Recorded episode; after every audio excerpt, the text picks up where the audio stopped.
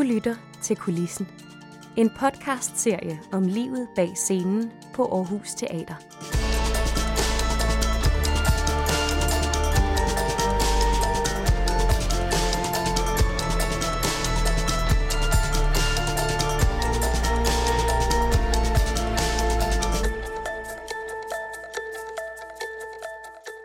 Velkommen til Kulissen, denne sæsons anden udgave, som i dag er med fokus på forestillingen Den unge værters lidelser, som spiller på studioscene fra 13. december, som faktisk også er i dag, altså på optagedagen for den her podcast. Og så spiller den frem til den 25. januar med et lille juleafbræk, før at forestillingen rejser til Teater Sortvid i København, hvor den spiller fra 30. januar til 22. februar. Derfor så er besøg i øh, Aarhus Teaters lydstudie af Di Gabi, som er komponist, musiker og sanger, blandt meget andet. Og ved siden af dig, Gabi, der sidder du, Sargon, og Ja. du er instruktør på forestillingen, og velkommen til begge to. Tak skal du have. Øh, indledningsvis, så er Den unge værters lidelse, Gabi det er en øh, teateradaptation, som man kan kalde det, af Goethes mesterværk for romantikken, som er øh, nærmere betegnet 1774.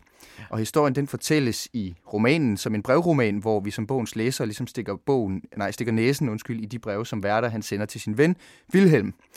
Og den unge Werthers lidelse, den blev et slags sådan kongeeksemplet på den her Sturm- und Drang-bevægelse, der var noget så obskurt som et litterært ungdomsoprør. Øh, og men måske kan det være noget, som minder om det på vej igen i dag, øh, fordi nu har værter så fundet vej til Aarhus Teaters kælder, studio, knap 250 år efter romanen den først udkom. Og hvorfor har den unge værters lidelse fundet vej derned, Sargon? Ja, hvorfor har den det? Øhm, jeg tror, at jeg, da jeg læste øh, romanen for nogle år siden, og også så den opført blandt andet i, i øh, Oslo, så var jeg meget inspireret af det her sådan ligesom i situationstegn gamle værk, som havde ligesom det her unge menneske, som havde nogle refleksioner og et indre rigt liv og et følelsesliv, som sådan afspejler meget af det, som jeg oplever mange unge går og spejler sig i. Altså, det er både filosofisk, men så er det også enormt konkret og sådan meget teenage-agtigt. Og det synes jeg bare var, var mega spændende at arbejde med øh, til at starte med, da jeg læste romanen. Og så hele det her med, at nu havde jeg jo arbejdet med mange forskellige sådan, nyere stemmer, blandt andet Kasper Erik og altså de her lidt mere moderne øh, stemmer. Og jeg synes, der var noget særligt i at prøve at søge tilbage i, øh, i, i klassikerne. Altså se, hvad sådan ligesom, hvordan man ved at kigge tilbage kan finde noget, der spejler sig fremad i ens egen tid.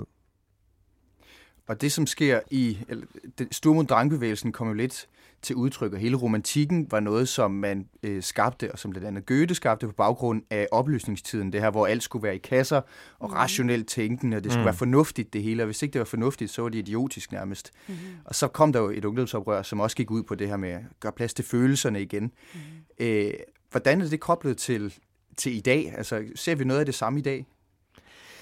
Ja, det oplever jeg lidt, det gør, fordi at jeg synes, at, at det, som sådan værter repræsenterer karakteren, er jo, at han står op imod en mur af fornuft, som er repræsenteret af Albert, som er fornuftens stemme. Og der, der ligger et oprør i hans lidelse, der ligger også den her følelse af at, ligesom at få øh, gjort følelserne til en værdi. Og det er noget, vi har snakket meget om, som vi også begge to mm-hmm. kender fra vores eget liv og oplevelse af den omverden, vi befinder os i. Det der med at give følelserne en, en værdifuld stemme. Og jeg synes, men vi måske står i en tid nu, hvor, hvor jeg godt kan genkende den her sådan fornuftstemme, som, som ligesom er det her meget effektiviserede samfund, som gerne vil øh, gør sådan, at alt bliver ligesom registreret, og alt er ligesom under kontrol. Og hver gang der, vi har med at gøre med en kraft, som kommer fra følelseslandet, så ser vi det som et svaghedstegn. Altså nu tænker jeg bare på sådan en som Greta Thunberg, som til en, øh, et klimamøde ligesom udtrykker sin raseri og sin sorg, øh, hvordan hun sådan ligesom bliver gjort til grin lidt, og man griner lidt af, og hun er jo bare en 15-årig pige. Altså frem for ligesom at se det som et, sådan et, et kanal ud til omverdenen. Så jeg synes, der er noget i vores samtid i dag, der ligesom sådan på en eller anden måde, jeg godt kan genkende i vores tid. Øh, Mm. Og så fik du jo, du sad med, med manuskriptet eller med bogen og skulle tænke, vi skal lave noget teater ud af det, vi skal lave et, jeg skal have skrevet et manus på baggrund af det her. Og så tænkte du, jeg skal også have nogle gode folk ombord. Ja. Og øh, så fik du blandt andet den idé, at Di Garbi, hun skulle være med. Ja. Hvordan kan det være? Jamen, øh, det var jo faktisk et helt fantastisk møde, fordi det var, jeg følte mig næsten som værter, der ligesom gik indad og søgte indad i følelsesriget og i intuitionen og sådan lyttede meget mere. Altså, måske kan man kalde det næsten sådan en spirituel rejse ind i det, fordi jeg havde ligesom den her idé om, at jeg gerne vil have lidelserne manifesteret på en eller anden måde, og lidelserne er ikke kun selvmordstrængen. Det tror jeg også er sådan misforstået, når man læser romanen. Men det er også sådan kærligheden, og det er øhm, raseriet, og det er melankolien, og det er filosofien. Altså, Til change, darling. Ja, og så var jeg sådan... så kan vi jo høre, der var en urkraft her ved min side, som øhm, jeg helt sådan intuitivt faktisk faldt over, da, vi, da, vi, øh, da jeg hørte poptillægget, hvor Di Gabi var repræsenteret under et afsnit. Øhm, Politikens poptillæg. Politikens poptillæg, nemlig med Lucia Udum, hvor at... Øhm, Thomas Mikkelsen, redaktøren fra ja, der, og du sad i panelet. Øhm, Og så var-.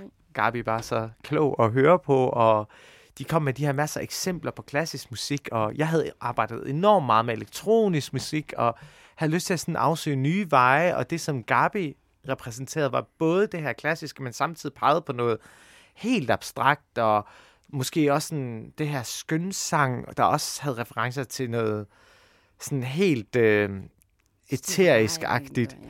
Ja, Og.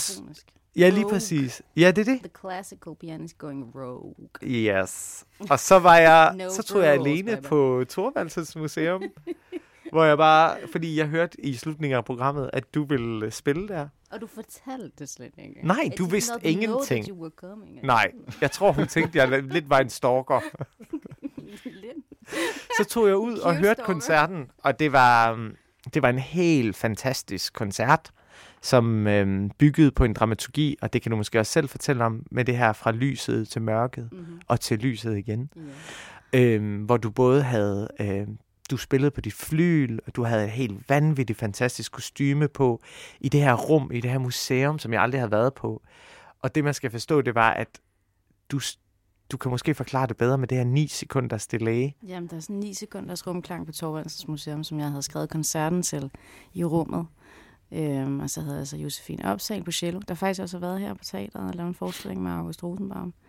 Øhm, og så et kor, nogle dejlige kordamer og gong og mantrasang. Jeg dyrker en del kundalini, så jeg sådan flettede det spirituelle ind i det. Og så handlede det om mødet fra mørke til lys, og ligesom mødet der, og hvordan man resurfer, når man har været nede i underverdenen. Og så hvordan man træder ind i lyset og tager sin rolle der. Det er jo en vigtig ting, hvis man skal have det fedt her på jorden. Ikke? Det er jo ikke fedt at være nede i den der underverden alt for meget. Så det Nej, var så det, du kom til. det var det. Og det Da, var, da, det var en stor da. oplevelse ligesom at mærke det her, den her koncertform, der både var dig, der sådan ligesom fortalte ærlige historier, næsten spoken word-agtige, og vi Mm. havde det her kor, der både sang, og så var der også en kvinde, der sagde digt, og det var virkelig sådan Christine Eugen, total... Ja. Hvad siger du? ja, Christine Eugen, mysterieformidler, fortæller om min nannas rejse ned til underverdenen. Ja. deroppe igen. Mm. Og på en eller anden måde, så udfoldede forestillingen sig for mig, da jeg så det der. Altså på en eller anden mærkelig måde, så jeg ligesom Gabi der med sit klaver, og jeg så lidelserne, og jeg så værter, og jeg så Lotte. Altså jeg så ligesom en form for skitse. Altså det er jo sådan den måde, jeg laver skitse på. Mm. Det Og så efter vildt. koncerten det har tog du jeg- først fortalt nu. jeg har slet ikke vidst det. Jo, det gjorde jeg på en eller anden måde. Det er jo tit sådan med forestillinger, at der er et frø, der ligesom bliver spi- sået. Og det var ligesom der, det skete til koncerten. Og derfor var jeg lidt stalkeragtig. Så Så. Hun Det havde jo sygt mange bejlere efter det, så jeg måtte ligesom igennem en masse prinser og prinsesser for at sige, skal vi to ikke arbejde sammen? Og det sagde du heldigvis ja til. Så der var nogle ting, der bare faldt i hak, da du så øh, Di Garbis koncert på Thorvaldsen der. Ja, Ja. det synes jeg. Og Di Garbi, så tager Sargon jo fat i dig, og sådan er, hey, prøv lige at høre, du er fantastisk. Jeg skal lave den unge hverdags lidelser. Jeg skal have dig med. Jamen, Sagan, han er jo simpelthen så målrettet. Han var så persistent. Og jeg er virkelig sådan en A for effort type. Altså, jeg har dyb respekt for, at man bare sådan pløjer igennem med sin vision. Og jeg var, sådan, ja, så vil jeg gerne være mit nummer, og så vil jeg gerne være mit møde med dig, ja, så mandag. Jeg var bare sådan til premieren, og vi havde jo flere koncerter. Og så tog vi faktisk en møde tirsdag. Ja. Ja, Det gjorde vi. og så var du bare så fantastisk forberedt, som du er, havde ja, synopsis med, og Nathalies scenografi på billeder, og alting, og var bare sådan, ja, det er det her, der skal ske, og jeg vil have dig, og du skal gøre det, og jeg åbnede den, og så var jeg sådan, hold da kæft. Ja, det kan jeg sgu da godt se, jeg skal. Og så har det jo bare udviklet sig lige siden, fordi Ja. så er det jo startet som et koncept, men så er Gabi jo virkelig kommet ind og sat sit eget indprint ind i det. Ja. Og ud over musikken, som du har skrevet, og det kommer også fra et helt ægte særligt sted for dig. Det gør det. For det Så- kommer jo fra min egen lidelseshistorie. Ja. Og det var det, der var så vildt, da jeg så det. Så tænkte jeg, at det her værk har jeg jo lavet, men det er aldrig blevet udgivet. Jeg, okay, det kan vi i hvert fald finde noget inspiration i. Og så spillede jeg noget musikken for dig, Mm. og så var du sådan, yes, mamma. Og, det, og så er faktisk Gabis musik og Gabis klaverspil jo altså det lydlige omdrejningspunkt, og også sådan, for mig var det bare vigtigt, at, som jeg også snakkede med dig om, at lidelserne var repræsenteret i en form som en karakter også.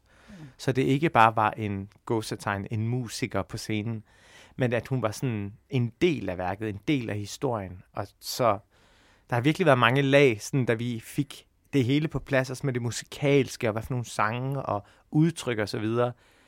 Så var det også sådan, okay, men hvem er hun så, den her kvinde på scenen? Og sådan, så der har også været sådan et, et instruktionslag, som har været vildt spændende. Altså, der var At gå med i. Altså, som det var, ja, vildt spændende, men jo også vildt, fordi jeg ikke har lavet teater før. Lige præcis. Men noget, jeg har drømt om. Ja.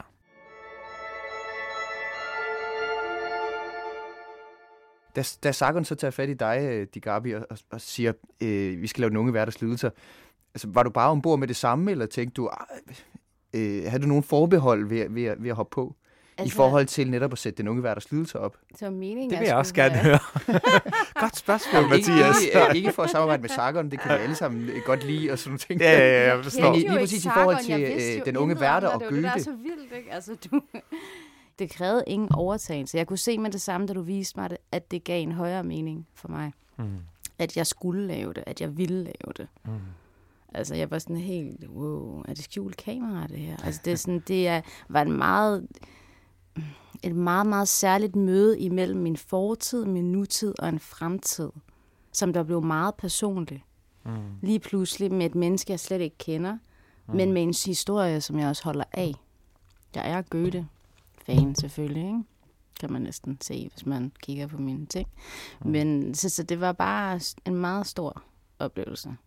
Og lige pludselig sidde der midt i det. Så ja, jeg sagde ja med det samme, og så gik jeg hjem til min kæreste, der var som musiker, og sagde, altså, prøv lige at se det her. Så havde jeg ligesom mappen med ud og givet mig, så var sådan, holy shit. Og den her er mappe var dig. ligesom skitser både over scenografi øh, og inspirationsbilleder og Ja, kostymetiminger. skuespillerne, der skulle spille med. Og skuespillerne og Natalie Melbys ja. scenografi, som på det tidspunkt var på skitsplan, men ja, alle hendes flotte tegninger også, jeg havde med. Altså, jeg havde, og det lyder jo virkelig weird.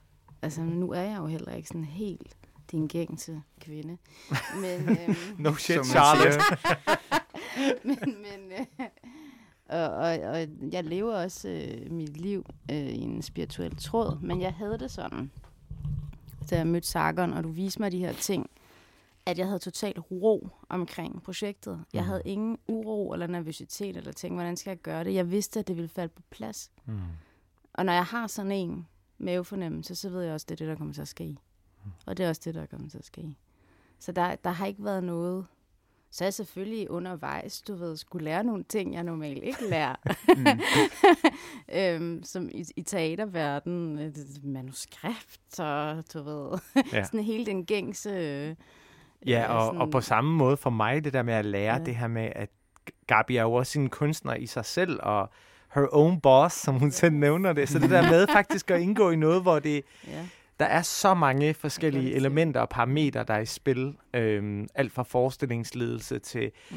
ja, sk- skuespillere, øhm, ja, lys, lyd, altså lyd er du vant til, og, Ja. og også mere konceptuelle, lys, men, ja. men hele det der med gentagelsens kraft, mm. altså at skulle gå tilbage og gentage det, fordi der, der er så mange ting, der ligesom skal afvikles Øhm, Men det synes jeg har været helt fantastisk. Altså, Ja. ja. jeg føler, det er sådan en fucking luksus at være her.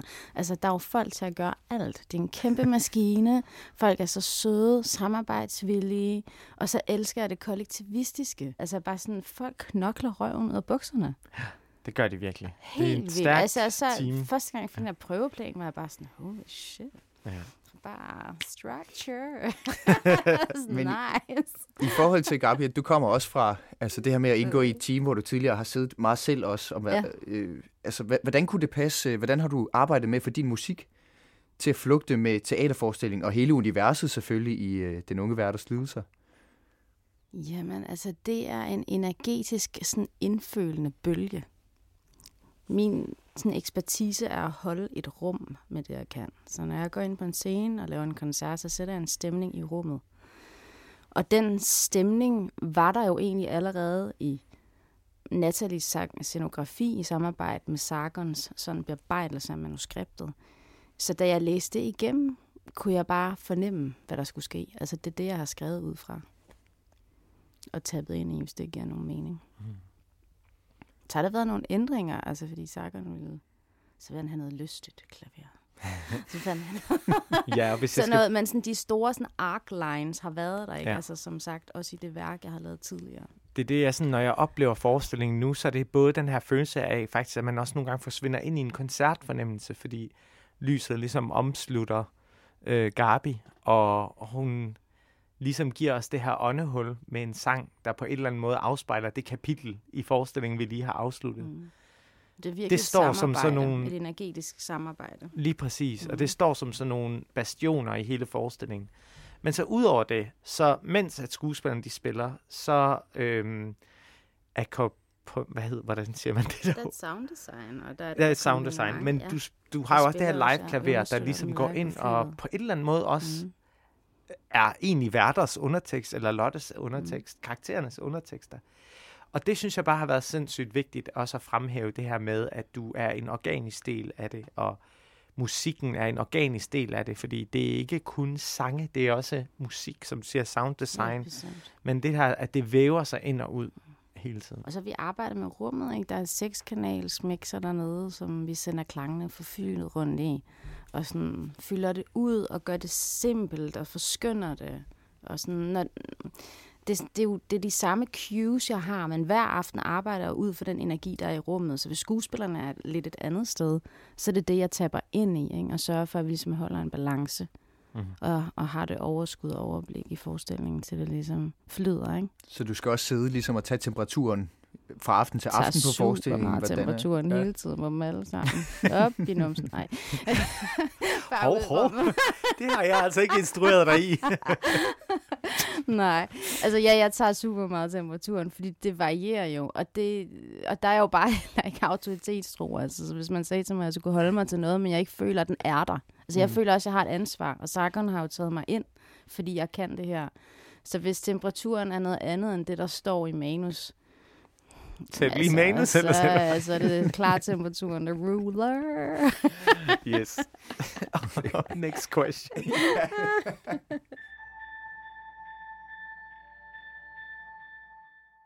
Jeg kunne godt tænke mig at høre faktisk, øh, i, i den måde, du har skrevet manus på, øh, Sargon, eller skrevet manus om, oven på Goethes roman, Ja, der er det jo faktisk Lotte, som fortæller historien. Ja. Øh, Lotte er faktisk fortælleren, hvor i romanversionen, så er det som sagt øh, Werthers breve til Wilhelm, vi ligesom bare stikker næsen i som læser. Ja. Øh, hvorfor har du valgt at vende den på den måde, at det er Lotte, der genfortæller forløbet? Mm, jeg er utrolig sådan optaget af det her med, hvem er egentlig sådan berettiget til at fortælle en historie. Og i vores tid har vi jo meget med sådan noget med, hvem er afsenderen, og hvem er det til, og vi har det her med, at vi virkelig skal sørge for at tjekke vores kilder og vores øh, fakta, og sådan, mm. fordi vi lever også i en tid, hvor det er sådan, at, at der hurtigt kan blive manipuleret med alt det. Mm. Det var sådan en inspiration, jeg havde. Øhm, så er der ligesom en nøgle inde i Goethes roman, fordi i starten, så har han skrevet et fiktivt forord, Goethe, hvor han skriver ligesom, at, at det er en person, der ikke bliver krediteret, der bare siger, at, øhm, at man kan søge trøst i de her ord, som Mm. der står i den her bog. Og hvis man har oplevet samme lidelser, så skal man, så kan, kan, kan disse ord være ens ven. Og jeg synes, det der med, at der ikke stod en afsend, så tænkte jeg sådan, hvad nu hvis det var Lotte, der sagde det? Og det startede ligesom egentlig hele, hele motoren til, hvorfor at jeg gjorde hende som fortælleren i det. Fordi hun også i romanen meget er portrætteret som den her ligesom øh, katalysator for hans lidenskab, og mere sådan som den her muse, og måske også bliver objektificeret en del, fordi det er et tunnelsyn, vi oplever, når vi læser romanen. Det er ligesom øh, værters øh, stemme. Så er der nogle passager, hvor der er en, endnu en fiktiv udgiver, men lad os nu lade det ligge, ellers vil podcasten aldrig blive færdig. øhm, men jeg tror, jeg var meget optaget af det her med også, at jeg ikke vil lade døden være punktum i det. Altså jeg tænkte sådan, hvad nu hvis vi starter med, at hun kommer ind, og hun har hans breve, og hun fortæller os det her med, at nu skal vi opleve det her. Mm. Og det åbner historien på en helt ny måde, fordi vi har en voyeur til den her tragedie. Mm-hmm. Og på den måde får vi faktisk også en forestilling, der handler om sorgbearbejdelse. Og det er for mig også et led i det kæmpe, hvad skal man sige, emne, der hedder selvmord. Altså som også er de pårørende, og alt det som det krater, der bliver efterladt, efter at nogen tager deres liv. Øhm, dels at fortælle historien om det her menneske, hvad der driver os helt derud, hvordan vi isolerer os, når vi øhm, føler, at vi ikke kan give udtryk for vores følelser, eller når vi, som sagt før, møder en mur af fornuft. Så både at fortælle den historie, men også sådan kapitlet efter, altså og, og måske den endnu større lidelse, eller lidelsen, der fortsætter, som er at skulle leve med det tab af et menneske. Så på den måde bliver det ikke kun den unge værters lidelser, det bliver også øh, Lottes lidelser. Mm. Øhm, og, det, og i det, at hun stiller det ud til os, så bliver det også vores lidelser. Alle de sorg, vi har oplevet øhm, som publikummer forhåbentlig. Så på den måde, så er du faktisk byttet lidt rundt på positionerne. Altså Lotte er blevet flyttet ind i centrum af, af fortællingen, i stedet for værter, som jo ellers er den, der er hele, er, netop er katalysatoren for romanen, fungerer i det hele taget, øh, ja. når vi bevæger os fra papiret til teateret. Det er det, fordi når man læser Goethes smukke, smukke ord, og læser historien, så er man meget sådan fanget ind i hans hoved. Det er helt klaustrofobisk, altså i værters hoved. Den her ligesom kapitel dagbogsform, som den er skrevet i, hvor vi ligesom har det her tunnelsyn, vi ligesom er i hans lidelse og i hovedet. Og det der er gaven ved at lave det med skuespillere, lave det i en scene, det er, at du har pludselig for det første et lag musikalsk, der kan ligesom også understøtte hans indre liv. Mm-hmm. Så det ikke kun er ordene, der ligesom står på. Men samtidig har du også skuespiller, kød og blod, så du ser ligesom hans derut. Det er ikke forskønnet, fordi det, der er ikke bare det litterære smukke sprog, der beskriver hans derute og hans, hans ligesom på et eller andet måde øhm, fetisering af hans eget selvmord, som når man læser romanen. Men her, fordi du har ligesom skuespillerne, så kan du lege med undertekst. Det vil sige, det kan godt være, at han siger en ting, men vi kan alle se, at han mener noget andet. Og det giver bare et andet lag fra papir til scene, fordi at det pludselig bliver kød og blod og krop og psyke. Mm. Øhm, ja, det, det er jo totalt et andet lag. Ja. Men hvordan har det været for dig, øh, Gabi, at skulle ligesom forvandle os, eller i hvert fald kan man sige, oversætte, eller i hvert fald tage Goethes øh, smukke, smukke ord, og, men også lidt højsprog på en eller anden måde. Altså, det, er mm. også lidt, øh, det er også lidt tungt og lidt øh, floromvundet en gang ja. imellem. Det, det er jo en del af sproget. Hvordan har det været for dig at skulle, at skulle skabe mu- musikken på baggrund af det? Men altså vidunderligt, fordi jeg elsker jo de der luftlag, altså det, og det er meget nært den klassiske verden. Så det er på ingen måde fremmed for mig, altså tværtimod. Øhm, så synes jeg bare, det er virkelig dejligt, at der er nogen, der tør at gå planken ud. Altså tør at gøre det svulstigt, smukt, mm. men også kontemporært og nærværende. Altså det, jeg synes, man ser meget, jeg ser meget også i København, og blandt andet også på Mayhem scenen. Altså der, der er meget en trend for, hvordan teater skal se ud. Og jeg elsker ikke at følge den. ja. jeg synes, det er fantastisk med, når der kommer et menneske som Sagan, der har mega balls med sine visioner, hvordan det skal være. Også Natalie, som der bare går all in. Øh, men alligevel med et kontemporært mix-up i tøjet, i sådan narrativet af den og så videre, mm. ikke? Altså for Ja. mig føles det radikale i at lave det der nærmest, at det har lidt mere en klassisk Mm. sceneopbygning og en klassisk udtryk egentlig. Totalt. Og for Ja, mig har der det. noget i det at, at ture stå ved det. Altså ture at stå Ja. ved dramaet, og som du siger, Stormund Drangen og følelserne, fordi jeg synes både, det har det der sådan... Men skønheden, altså skønheden ja. eleverer, det er jo også det der med musikken, altså nu laver jeg jo også elektronisk musik og blander det med det klassiske. Jeg kan godt Mhm. lide de der kæmpe spænd i, at det er meget smukt, velskrevet, flotte kompositioner, der rører, og så noget, der er meget voldsomt. Et tordenvejr på en kyma, eller en mm. synd, eller et eller andet, Mm. som man mixer op i det. Men der er en tendens til, at man ikke rigtig tør stå og hvile i skønheden lige pt. Desværre. Mm. Fordi man hele tiden søger ud efter noget andet. Men det er altså der, jordforbindelsen og rødderne er. Det vil den altid være. De her kæmpe store perioder vil aldrig forsvinde. De vil altid være the shit skidisser. Lige meget, hvor meget vi søger ud. Så kan man mixe det op og gøre noget andet. Men øhm, mm. der er meget at hente der i vores historie.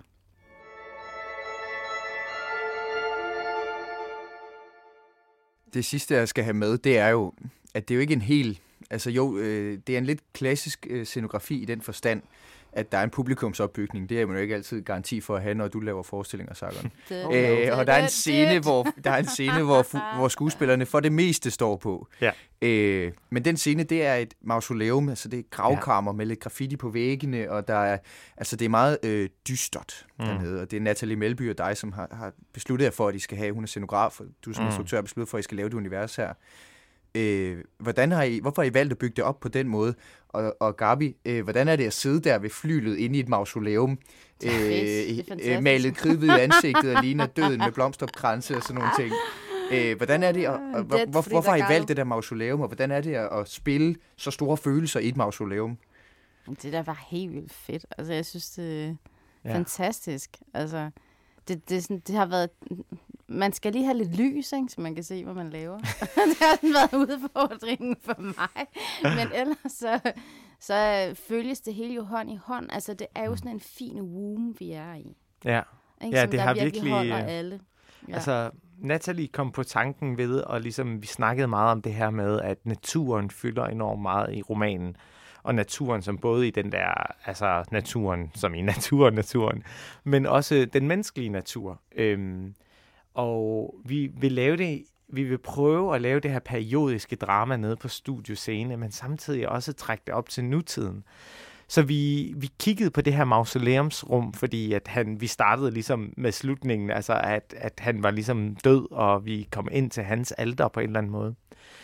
Og så havde vi ligesom det her mausoleumsrum med Goethes maleri i baggrunden, og de her sådan romantiske illustrationer, som Natalie havde fundet, og det sejeste malerværkstedsteam har lavet. Men samtidig også have graffiti ud af det, som du sagde, for at ligesom også lave det her take på det, som Natalie også var sådan frontløber på med, at der er noget nyt, der er en ny generation, der har overtaget, men der er også noget forfaldent over det. Mm. Det er krakeleret, og hvem er det egentlig, der bærer faklen videre fra den tid? Så alting er ligesom en bunker, eller i, i en besættelsesrum, så man har det her trash-scenografi, og det her ukrudt, der ligesom vokser dernede. Så man både har den gamle øh, Goethe, og mm. de gamle, sådan, hvad skal man sige, klassikere i baggrunden, mm. men så også noget nyt, der er ved at spire Der er masser af rebellion i det. Altså, når man kigger på scenografien, ikke, der er virkelig noget sådan oprør over den, ikke? Jo. Med tags på graffiti og um, krakelering og Ja. ja. lys og Ja, det, er lige Ja. ja. det er et forfaldent gravkammer, hvor der er nogle andre, der har overtaget det på en eller anden måde, men, Ja. men stemningen er den samme. Altså, det er stadigvæk et gravkammer, selvom at det er været udsat for nogle forandringer, og nogle, ja, det har været forladt i en periode. Og det rammer mig meget hver gang, at karakteren, øh, når Werther han kommer ind og siger, jeg vil nyde nuet, jeg vil leve herude i den frie natur, og, altså, og at det vi ser, han snakker om, det er egentlig bare en grav. Altså der mm. er noget, måske også der, hvor at rum og tekst kan ligesom øh, spille sammen med, med hinanden, at, at, at måske er der en pointe i det her med, at den omverden, han befinder sig i, er en grav, eller er i ruiner, og han kan prøve at få skønt han kan prøve at lede efter naturen, efter friheden i det. Men det vil aldrig, det vil altid være et gravkammer, eller sådan. Mm.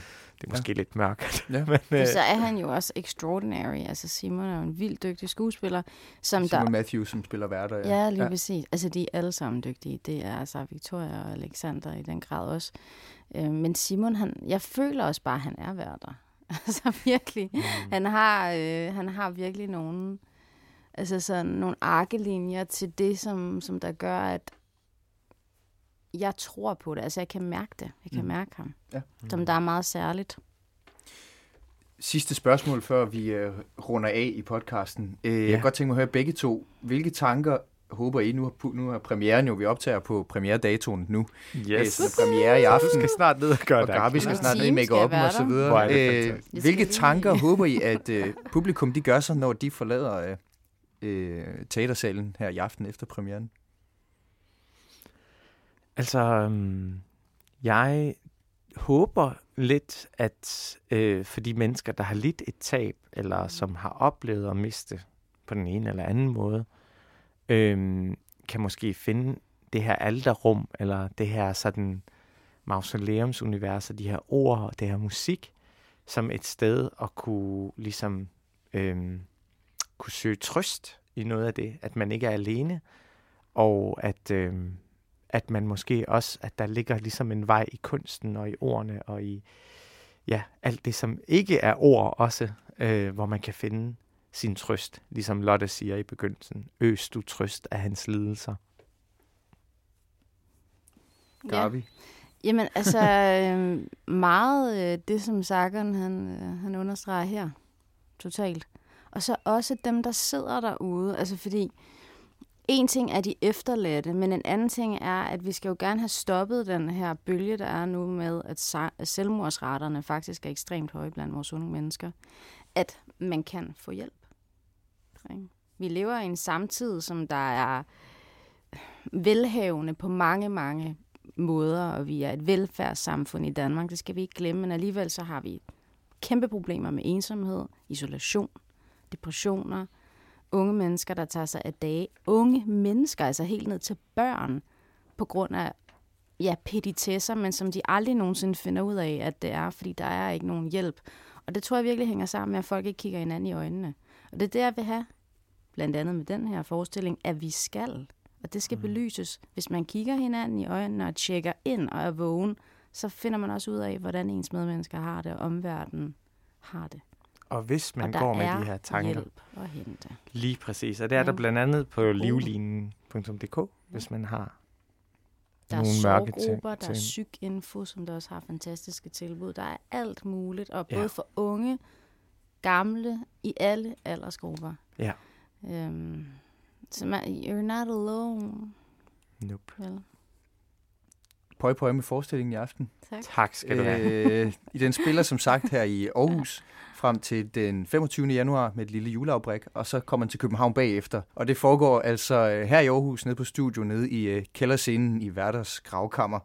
Øh, tak til øh, dig, instruktør Sargon Oshana, og tak, Selv tak. til øh, komponist, musiker, sanger, nu også lidt skuespiller måske, Di Oh, yeah. sounddesigner, og så selvfølgelig øh, tak til dig, som lyttede med. Ja, tak til dig, Mathias, fordi du vil have os. Selv tak. Du har lyttet til Kulissen. En podcastserie om livet bag scenen på Aarhus Teater. Mathias Wissing har stået for koncept og tilrettelæggelse. Lyddesignet blev skabt af Claus Q. Hedegaard og Marie Kolkær Højlund.